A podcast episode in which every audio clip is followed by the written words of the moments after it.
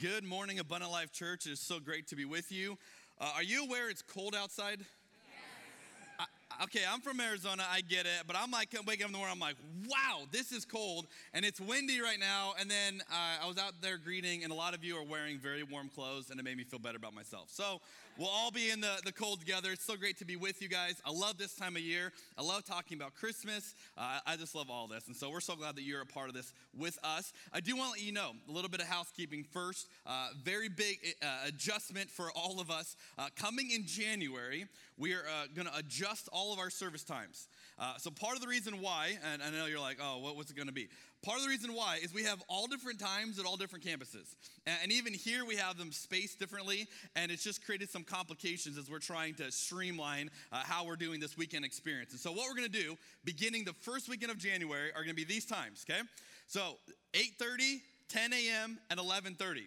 That means that every single one of us is going to be shifting. Now, listen very carefully. I'm going to make an appeal to you with every ounce of credibility you will give me, okay? Please, please, please, please, prayerfully consider moving to the 8:30 service, okay? I love you so much, but here's the deal. You are at the most packed service and it's fun and exciting, but if you've ever gone, man, parking's crazy and it's hard to get my kids in, guess what? 8:30 is gonna be amazing. You will have more parking space and all that. Now, here's the deal, seriously. Uh, we're trying to grow, we're trying to create room for more people. Um, and and uh, at these two services, the, the 10 and the 11:30, uh, those are easier times to get people to, uh, to bring a, a guest to. If you would consider it, I would love to invite you to make the 8:30 your normal service. If you're like, hey, 8 o'clock was just way too early, I get you. We're going to move it back half an hour for you to make it more, uh, more likely that you would go to this. But if you would, seriously, you'd be doing our church a gift uh, to create more room at these services. And so, again, uh, if that's totally out of the question, I get it. But if you would consider it, I would plead with you uh, to do that. It would be so great uh, for us to be able to shift some seats around. Uh, we got plenty of room at that service. So, my hope is that we are able to, uh, to kind of move people around between these three services. what you'll notice now, Sandy and Vancouver are using the same service blocks. So, Sandy does the, the first two 8.30 and 10. Vancouver does the 10 o'clock. Um, and again, part of that is if you ever bounce around to campuses, it was very confusing to know uh, which time do you show up depending on which campus you were on. So now we're kind of streamlining all that. That begins January 7th. Uh, so if you just plan on showing up your normal time, uh, you, are going to notice something's a little bit different, right? So January 7th, I want you to take note of that. If you would, get your Bibles out, get your programs out. Uh, we're going to dive into the scriptures today. Uh, if you got a Bible with you, we're going to be in Matthew chapter 1. And I ask you and invite you every single week, bring your Bible, because every single week you're going to use it here. And so I encourage you get it out. Uh, hopefully you brought a physical Bible with you. That's great. If you did, go to Matthew 1. If you've got a Bible app on a device, on a phone, uh, go ahead and get there and scroll to Matthew 1. And we're going to read this story together today. You got a program with you, you'll see a, a blank page there to take notes. And again, we encourage you, just write down what God is communicating to you as we open up and dive into the scriptures together. Well, today we're going to look at the story of Joseph. And uh, I would suggest Joseph is probably the most overlooked character in the Christmas story. Uh, he has a humongous role that he plays, and most of us don't really think about it or know about it or uh, reflect much on it. So today, I hope that you see the Christmas story from a new vantage point as we look at it through Joseph's point of view. So we're going to go to Matthew chapter 1. We'll begin reading in verse 18. It says, This is how the birth of Jesus the Messiah came about. His mother Mary was pledged to be married to Joseph, but before they came together, she was found to be pregnant through the Holy Spirit.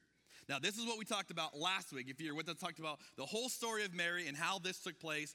I'd encourage you to go online if you missed it, watch that one. It'll help all these uh, weave together as you'll see how all these stories connect. But we spent time last week talking about that. Verse 19 Because Joseph, her husband, was faithful to the law and yet did not want to expose her to public disgrace, he had in mind to divorce her quietly. Now, let me uh, just repeat something I said last week, just so that you're uh, up to date on this. You might be going, okay, what? He's betrothed, but what, what does this mean? Um, so you'll, you'll, notice that he, uh, Joseph is called her husband in this. They're not married yet, but in, in their culture, betrothal was such a big deal. You would call them the male in it a husband, and you would have to get a divorce to break it. So Mary and Joseph are not married at this point in the story. This is an important detail. They are betrothed together, but the Jewish betrothal is a really significant deal. And so Joseph realizes, wow, Mary is pregnant now.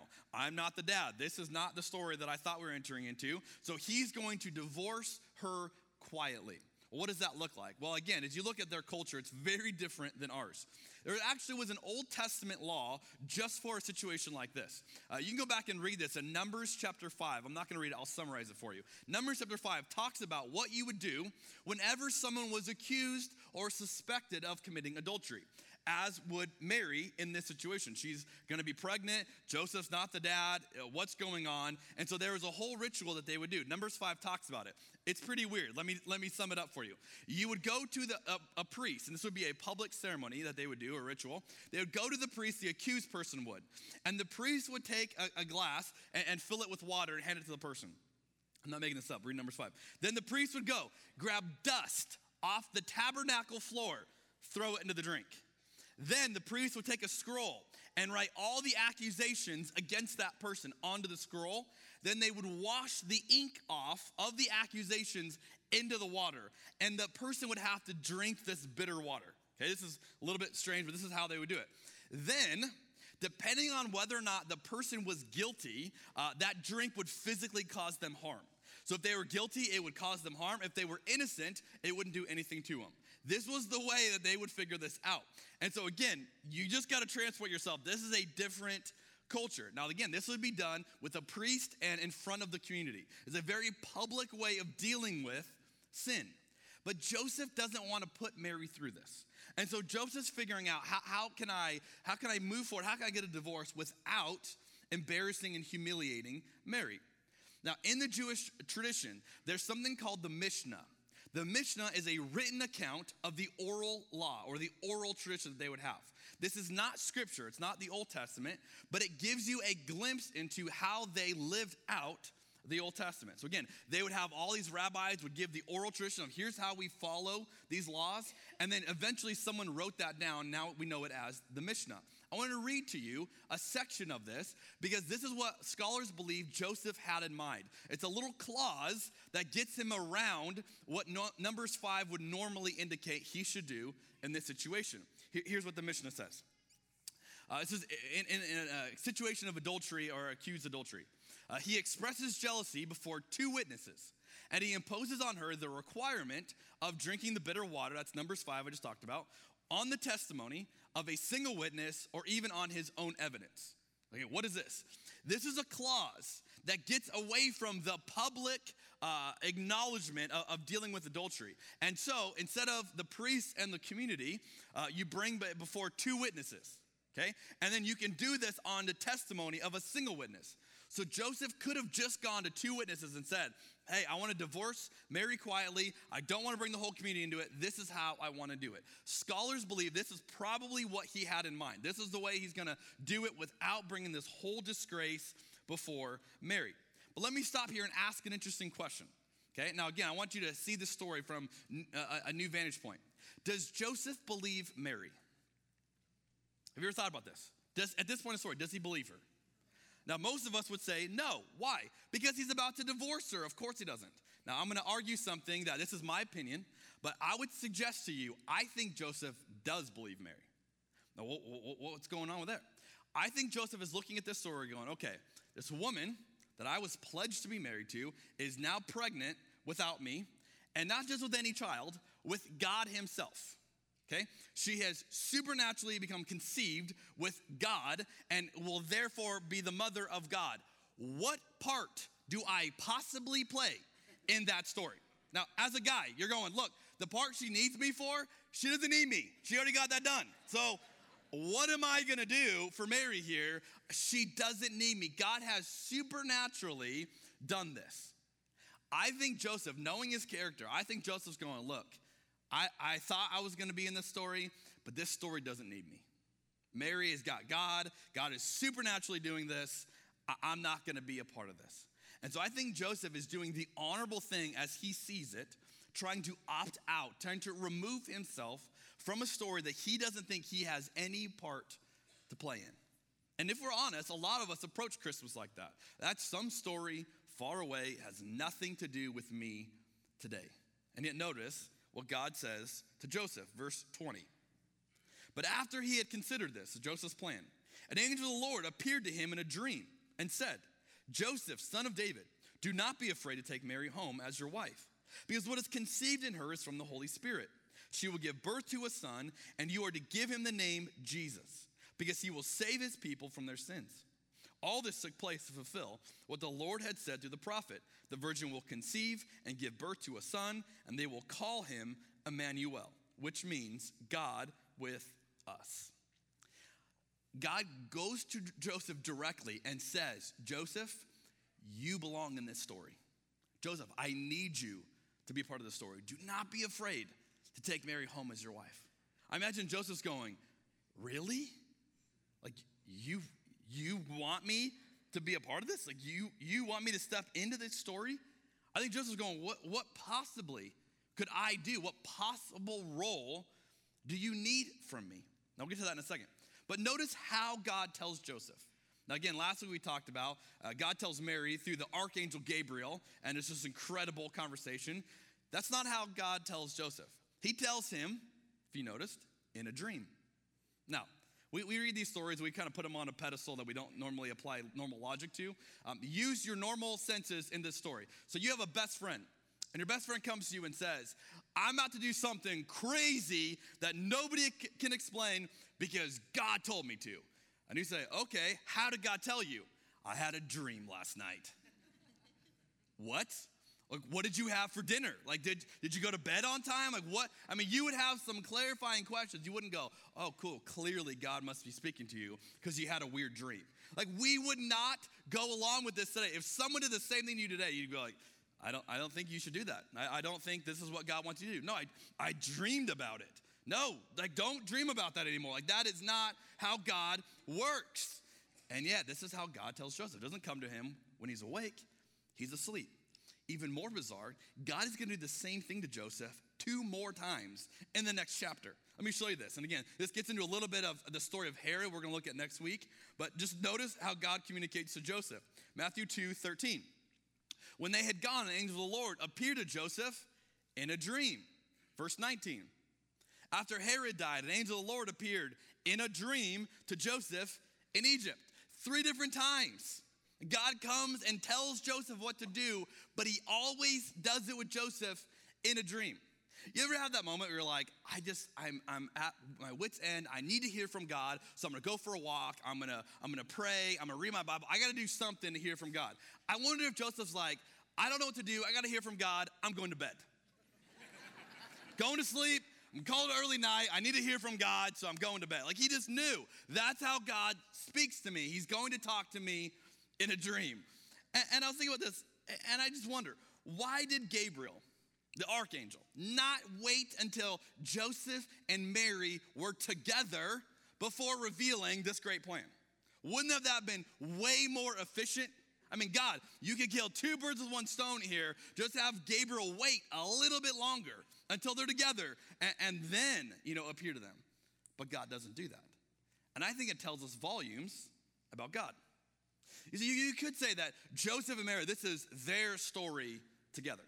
And in a way, that's true. But in a way, it's not true because they each have radically different roles they're gonna play. Mary has her role she's gonna play, Joseph has his role. They're very different. And so God meets each of them in these roles and he invites them each into this story. And he does it unique to the person. Like Mary, maybe there's something about Mary. She needed to hear that from the archangel Gabriel. And Mary, maybe for some reason, Joseph needed to hear from a dream, and that needed to be the way it was done. I, I don't know. Have you ever looked at someone else and, and who's hearing from God, and they, they tell you what God's teaching them, and you have the thought, I wish God talked to me like that. I, I wish God did in my life what he does in your life. See, we see that. That's how God works. He seems to talk to different people different ways. And so you may look at someone else and go, I just wish I had your experience with God. And yet God's gonna invite you into your own story. God's gonna invite you uniquely to you. And no, I'm not gonna communicate to you like that. I'm gonna communicate to you like this. And so Joseph might have said, Well, I wish I had Gabriel. I wish an archangel visited me. But God communicates to Joseph uniquely through dreams. That's how God does it in his life. And so Joseph figures out, all right, this is what God is inviting me to do. Notice verse 24. When Joseph woke up, because he's dreaming, he did what the angel of the Lord had commanded him and he took Mary home as his wife. But he did not consummate their marriage until she gave birth to a son. and he gave him the name Jesus. I, I love this. It's such a, a beautiful response from Joseph. Now, last week I, I talked about my love of Christmas music. And I talked about uh, a song that I kept thinking about last week as I was working on the message, Mary Did You Know? Uh, because we always ask every, this, you know, every part of this time of year. And, and I talked about Mary Did Know, but uh, as I was thinking about that, I started working on a new Christmas song this year, okay? Uh, this is still in the works, but I'm, I'm gonna bring it to you hot off the press, still dialing it in. Here's the title I'm currently working with Joseph, what about you? Did you also know? I think it's catchy, guys. I think it's real catchy. I think it might, it might go viral. We'll see. We'll see. I'm still, I'm still working on it. Uh, but you just, you look at all these stories and you're like, well, how much did he know? You know, and, and you have the same question that you have about Mary. Here's how you know that Joseph knew what was going on. Because Joseph is the one who names Jesus. Now, that might be a weird, like, minor detail to you in the story. It's very significant. God tells Joseph, You are to name him Jesus. Why is that important? In this culture, when the dad would name a child, it was the dad's acknowledgement this is my son, this is my daughter. It was the cultural way of the dad expressing ownership in a healthy way over the family, going, This is, this is mine. And so Joseph gets this opportunity to say, This is my son. I mean, imagine that moment for Joseph. I didn't make him, I, I, I don't really know how to raise him, but this is my son. This is Jesus. I, I will name him. It's Joseph's acknowledgement to play his role in the story. And he says, All right, I, I'm going to do this. And so Joseph is not Jesus' biological father, but in a very real sense, he is his dad. He's his father. He's going to raise Jesus. And you see this throughout other passages. There's a, a story where Jesus is growing up and, and his parents can't find him and he's in the temple and, and they're trying to figure out what's going on. And I want you to notice the, the wording that is used in Luke chapter 2, verse 48. When his parents saw him, they were astonished. His mother said to him, Son, why have you treated us like this? Your father and I have been anxiously searching for you. Now, again, just notice the language. It's not Mary and Jesus and the third wheel Joseph. It's your father and I are raising you. We have been searching for you. We are doing what parents do. See, Joseph became his dad, even though he wasn't biologically his father. Now, here's what's interesting to consider, okay? Jesus would have called Joseph father before he ever called God his father. Jesus would have looked at the person Joseph and called him dad before he ever knew that God was his dad. And you begin to realize the importance, the significance of the role that Joseph played in Jesus' life. And, and Jesus is gonna grow up to, to follow Joseph in his line of work. Now, Joseph's not a rabbi, he's a carpenter. So before Jesus begins his ministry, he's a carpenter, he's making furniture. So much so that when Jesus begins his ministry, this becomes an issue for some people. Let me show you in Mark chapter 6, verse 2. They're listening to Jesus. Here's what they say. Uh, when the Sabbath came, Jesus began to teach in the synagogue, and many who heard him were amazed. Where did this man get these things? They asked. What's this wisdom that has been given to him? What are these, these remarkable miracles he is performing? Isn't this the carpenter? Isn't this Joseph's son? Like, what's going on? Because Jesus looked like his dad. He acted like Joseph. He was in the same line of work that Joseph was. And he began to realize the significance that Joseph had. And yet I wonder, what if Joseph would have gone through his original plan? What if Joseph would have said, you know what, I'm going to divorce Mary. This is just too risky. I, I, I don't know. It would have meant that Mary would have had to enter into this story all by herself. She would have had to enter into this incredible, hard to explain story all by herself. But Joseph's the first one that stands with her. He's the first one that says, Mary, I believe you. Mary, when no one else will, I'll give you my credibility. I'll align my story with your story. And you learn something fascinating here about the role that Joseph plays. Now, you, you could say that in a profound sense, this Christmas story is the undoing or the redemption of the first story in Scripture. In the Garden of Eden, you have sin enter into the world through Eve's decision to eat the fruit. And here you have God redeeming the world, coming first to a woman, saying, Mary, I need you to do something for me. Mary, you have an incredible part to play. It's the opposite of what you see with Eve. In the Garden of Eden, when, when Adam is brought into the situation, he doesn't stand by his wife. He says, This woman you put with me, she's the one. He blames her.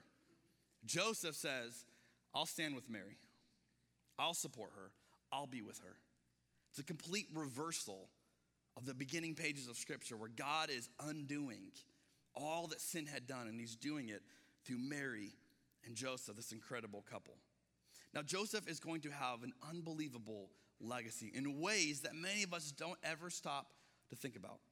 I want to show you another passage. This is not a passage we think of with Christmas, but it's one of my favorite passages and it's near dear to my heart uh, for, for different reasons. But, but I want to show you this passage. This comes from the book of James, chapter 1. James writes this, in, in the New Testament. Religion that God our Father accepts as pure and faultless is this to look after orphans and widows in their distress, and to keep oneself from being polluted by the world. Okay? So James takes all of what is religion? Oh, we have all these. No, he boils it all down. He says, This is what religion is, is to look after orphans and widows in their distress. And many of you, you have adopted in orphans in your house. You have adopted in kids who were not biologically yours. And you have seen the transformational story this is. But I want you to stare at this and go, how did James have this great insight? How, why, why was James the one that, that explained what religion, real religion, actually looks like? Well, it's fascinating if you consider who James is that is writing this. James is the half brother of Jesus. That means that James's parents were Mary and Joseph. How did James know about God's heart for orphans and widows? How was he so dialed into that? I suspect because he had watched his father love his mother. He had watched as his father stood when no one else would believe his mom, and he had seen that kind of love. He had seen his dad sacrifice his own reputation, his own story, to be a part of Mary's story. And years later, James writes about it, he goes, You know what real religion looks like? So when you stand up for the vulnerable, you stand up for the orphans and the widows in their distress. And I think he learned this first from his dad, from Joseph. See, Joseph doesn't just raise Jesus, he raises a whole family. Now, one of the misconceptions we have when it comes to the theology of Christmas is some people think that, that you know, Mary was always a virgin. She's a perpetual virgin. Um, that's actually not the way the text uh, explains it. And I think of uh, something that Greg Boyd once said. He said, if it's true that Mary was always a virgin, then I always thought Joseph was the one we should make into a saint.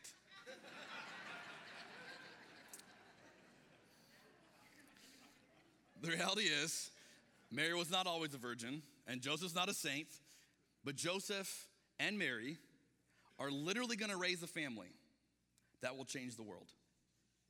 They are going to raise up kids who will forever alter the course of history. And this is the role that Joseph plays. This is what he steps into by his willingness to be a part of this story. And so here's how I would say it. As, as we learn about Christmas through the lens of Joseph, here's how I would summarize it. The Christmas story is about God being with the vulnerable. What, what's the real meaning of Christmas? The Christmas story is about God being with the vulnerable. Now, let me ask you this question as you stare at this. How do you celebrate a story like that? I, I want to suggest to you, if you'll allow me, that the way you celebrate this is not to mandate that everyone has to say Merry Christmas instead of Happy Holidays. It is not to boycott the cups that Starbucks has. The way you celebrate a story like this is by joining God in being with the vulnerable. God, you're, you're gonna be with the vulnerable. I choose a story like that. I will be with the vulnerable as I join you. It's not about we got to, you know, reclaim this or defend this. It completely misses the point of what Christmas is. It's us extending ourselves for others. And we see it modeled in the story of Joseph. Whether that is orphans or widows or immigrants or those who are homeless or those who are hurting or any vulnerable person around us. So God, I want to celebrate the Christmas story. I choose to join you as you join them, as you stand with them. Joseph is the first one we see do this in the Christmas story. And yet, Jesus will ultimately do this perfectly. He'll perfectly model how to be with the vulnerable. And he learned it first from his dad. He learned it first from Joseph on how to stand with people like that. And so, my prayer as a church is that we would be known for understanding this real meaning of Christmas. We would be known as a church of standing with the vulnerable, of being a community that looks different than most communities look. That, that we, we behave in such a way that the rest of the world looks at us and goes, What is up with you guys? Why do you treat people like that? We've never seen that. It doesn't look normal. That we would say, You know what? This is who God has called us to be, and we are not going to adhere to the social norms of our day. And so, church, I want to challenge you really specifically. How do we begin to live a community like this? How do we begin to get outside of our comfort zones? How do we begin to see the world through other people's lenses? Here's a challenge I'm gonna, I'm gonna challenge you with today. I encourage you to build a friendship with someone who's different than you. Simple challenge. Build a friendship with someone who's different than you. Now, I, I, don't mean pop in one time and go, you know, write a nice card and then say, hey, I'm done. No, no. Build an ongoing friendship where you invite that person to do life with you, where you invite that person to speak into your life, where you enter into relationship where you teach them and they teach you, and it's back and forth. But don't just do it the way the world does it. Do it in such a way that the world looks at you and goes, Why are you doing that? It, it's so unique, it's so different. What if, as an entire community, between all of our campuses, what if we modeled something different that the world has not seen, that the world cannot explain? So I'm gonna give you four practical ways of, of, of thinking about this, okay? And there could be a, a ton of them. First one would be racially. Build a friendship with someone who is different than you racially. You have a different story than mine. You have a different perspective than mine. You look different than me, and there is something you could teach me.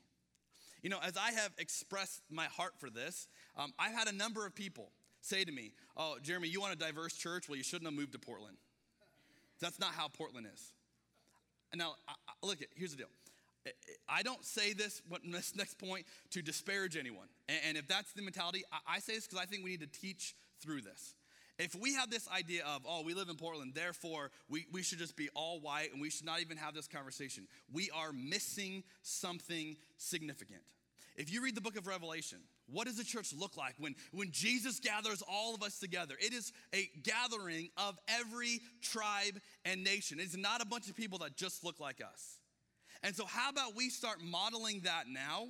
How about we start learning that beauty of that now? And we can experience that long before we have to wait for Jesus to come back. And, let me give you a real practical example. I, I live 10 minutes away from the Happy Valley campus. My three direct neighbors across the street is a black family. Next to me on one side, a Hispanic family. Next to me on the other side is an Asian family. And I'm going, oh, really? We live in an all white community? Because I, I think you should tell my neighbors that. Guys, why, if we believe this lie and go, hey, we're just gonna be a white church, I don't wanna have anything to do with that. What if we decide, you know what, God, we're gonna take this seriously and we're gonna invite and do relationships and do life with people who look different than us? What if we modeled that? If we pursued that and said, God, there's something we can learn from people who do not look like us. Church, this is what God has called us to do. You wanna know how to see the world from a different vantage point? Learn to be friends with someone who's not like you. Another area you do it is politically. As I look at the last election, I go, what, what, what went wrong? I mean, it, it, went bad quickly. What happened? It's not just the outcome. You go, well, that, that's the wrong part. You know what? The, the worst thing that happened, we lost the ability to disagree with one another in love. We forgot how to do it. And so it became about party lines. I'm on this side, you're on this side, you're them, we're us. And it was this conversation where no longer could we just lovingly work through ideas. No longer could we challenge one another. No longer could we have deep discussion. It became us versus them. We cannot be a church defined by, uh, by political lines, by party lines. Well, this is who we are. We have to learn how to have conversations with people that we disagree with and we still love because we follow Jesus together. What if we were a church that modeled that? So, you know what? I'm gonna be friends with someone that I can't even handle their views politically, but I'm gonna learn from them. And I'm gonna talk to them. We're gonna enter into a friendship about it. It would change the way you view people. Third area, economically. A lot of us normally hang out with people who make similar amounts that we do. Now, sometimes, depending on how you wired, you might like to hang out with people who make less than you because maybe it makes you feel more significant. Makes you feel like I've got something to offer. Look at what I have, or I can I can bless them, and I like being in that position. Or maybe you like hanging out with people who have more than you because they always pick up the tab at dinner, and you like that. And this is great. You know, they invite me to their house, and it's. Here's the deal: you need to learn how to be friends with all the spectrum. People who make more than you, people who make less than you, because you will learn something different from both parties. And yet, how easy it is to just go, oh, let's just let's just huddle up by those of us who we all make about the same. Let's just be around that. No, learn to be friends with someone that makes something way different than you, either way more or way less, and be amazed at what you will learn from them. Fourth area is generationally. We learn to see the church as a multi generational being. It is not just, hey, let's get a bunch of people who are all the same age as us and let's just do all the, thing, the, all the things that our age group likes. No, the church is about bringing in generations together into a community that learns and grows from one another.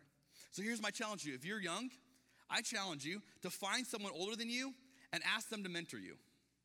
Just say, hey, I, I, I, you know, there's something in your life that I really respect or admire. I'm wondering if you would just speak truth into my life. You know what it might mean? You're probably gonna have to wake up earlier than normal to go have coffee with them. so do it. Set your alarm, get up, it'll be worth it. Invite someone to speak into your life. You know what? You do this really well. I just love to hear from you. When you have ideas about what you, what you want to do, run it by them and see what their perspective is based on what they've seen. You have so much to learn from those who have gone before us. And if you're in the older group, I want to encourage you find someone who's younger and invest in them. Not only can you learn from them, but you have so much to offer them. Find them and say, you know what? I would love to support you. I'd love to encourage you. I'd love to give all my experience, all my resources, and, and make you better as a result. And if you do that, it might mean you have to stay up later than 7:30 at night and go hang out with them. And you should do it. You go, you know what? I, I just want to invest in you. I want to make you better. What if we were a church that modeled that? And people went, this is weird. I don't normally see generations hanging out like that.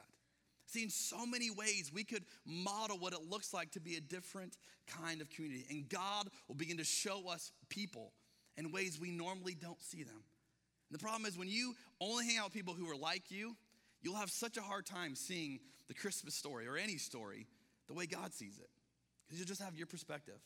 And you begin to learn other people's hurts and needs and desires and wants, and you know their story just like you know your story. All of a sudden, your heart can be more aligned to the heart of God. And you go, God, I want to love the world the way you love the world. Every one of us has something to give others, and every one of us has something to learn from others. Seek out people who you can serve and who will benefit you as well and will teach you things that you would never get otherwise. I want to be a part of a church like that. I want to close by reading uh, something that I, I, read online, and it's a, it's a tweak on the Apostles' Creed. Uh, it's called the Immigrant Apostles' Creed. It's written by a guy named uh, the Reverend Jose Luis Casal. And he reframes what many of us have, have known as these are the things that we believe, and this is why. But he reframes it from the point of vulnerability. And, and what I love about this is that it shows you how vulnerable this story is that we say we believe. And, and it's not just vulnerable at Christmas time, although it's certainly a vulnerable story, but the entire message of Jesus Christ is a story around vulnerability. And yet, when we just keep to ourselves, we often don't see it this way. So I want to close by reading the Immigrant Apostles' Creed and invite you to consider what would happen if you saw the world like this and we decided to be a church that, that you know, would rise up to meet people and love people this way. It says this I believe in Almighty God who guided the people in exile and in Exodus, the God of Joseph in Egypt and Daniel in Babylon, the God of foreigners and immigrants. I believe in Jesus Christ, a displaced Galilean who was born away from his people and his home, who fled his country with his parents when his life was in danger. When he returned to his own country, he suffered under the oppression of Pontius Pilate, the servant of a foreign power. Jesus was persecuted, beaten, tortured, and unjustly condemned to death. But on the third day, Jesus rose from the dead, not as a scorned foreigner, but to offer us citizenship in God's kingdom. I believe in the Holy Spirit, the eternal immigrant from God's kingdom among us, who speaks all languages, lives in all countries, and reunites all races. I believe that the church is a secure home for foreigners and for all believers. I believe that the communion of saints begins when we embrace all God's people in all their diversity. I believe in forgiveness, which makes us all equal before God, and in reconciliation, which heals our brokenness. I believe that in the resurrection, God will unite us as one, in which all are distinct and all are alike at the same time. I believe in life eternal, in which no one will be foreigner, but all will be citizens of the kingdom, where God reigns forever and ever. Amen. Let's pray together.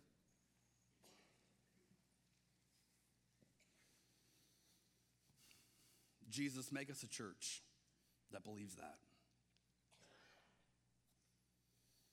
Show us how to have a heart, not just for people like us, but for the incredible world that you created. Father, may we see the Christmas story not as something we have to defend, but as an invitation to extend ourselves for others. May we see the profound decision that Joseph made to step into the story with Mary, to choose to play a role that was very different than what he had envisioned his whole life. And yet, what an incredible part he played in being the earthly father to Jesus. God, you invite each of us into this story, each of us to extend ourselves for the benefit of the vulnerable around us. May we learn to see people around us, to hear them, to value their stories and their perspectives. And may you transform us into a community that looks very different from the rest of this world. May we love others as you have loved us. We pray in Jesus' name.